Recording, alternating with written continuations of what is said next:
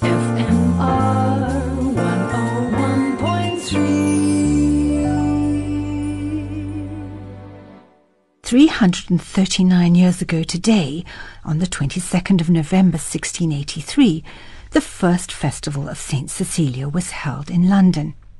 The idea of celebrating the feast day of the patron saint of music had come from the Music Society, a group of gentlemen amateurs and professional musicians.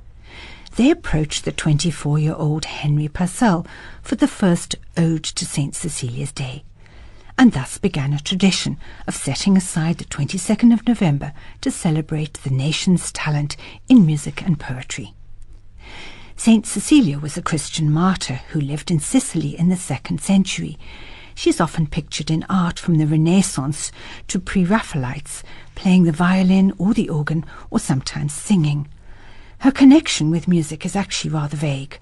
In early writings about her, it is said that at her death she sang out to God alone. This was mistranslated in the 15th century, and it was said that she played the organ. This would have been impossible. Though the organ was invented when she lived, it was a rough instrument played with the fists outdoors at public entertainments. No high-born lady such as Saint Cecilia would have gone near such an instrument. In the piece I've chosen today, Saint Cecilia is described singing and playing the lyre. This is from the Charms of Harmony Displayed, composed for the St. Cecilia's Day of 1739 by William Boyce. He was commissioned to write the ode by a society called the Apollo Society. They met at a London tavern to give musical performances. Boyce based his ode on a text by a friend of his, John Lockman, and the words praise the power of music in love and in war. It was composed for the choir of St. Paul's Cathedral to perform.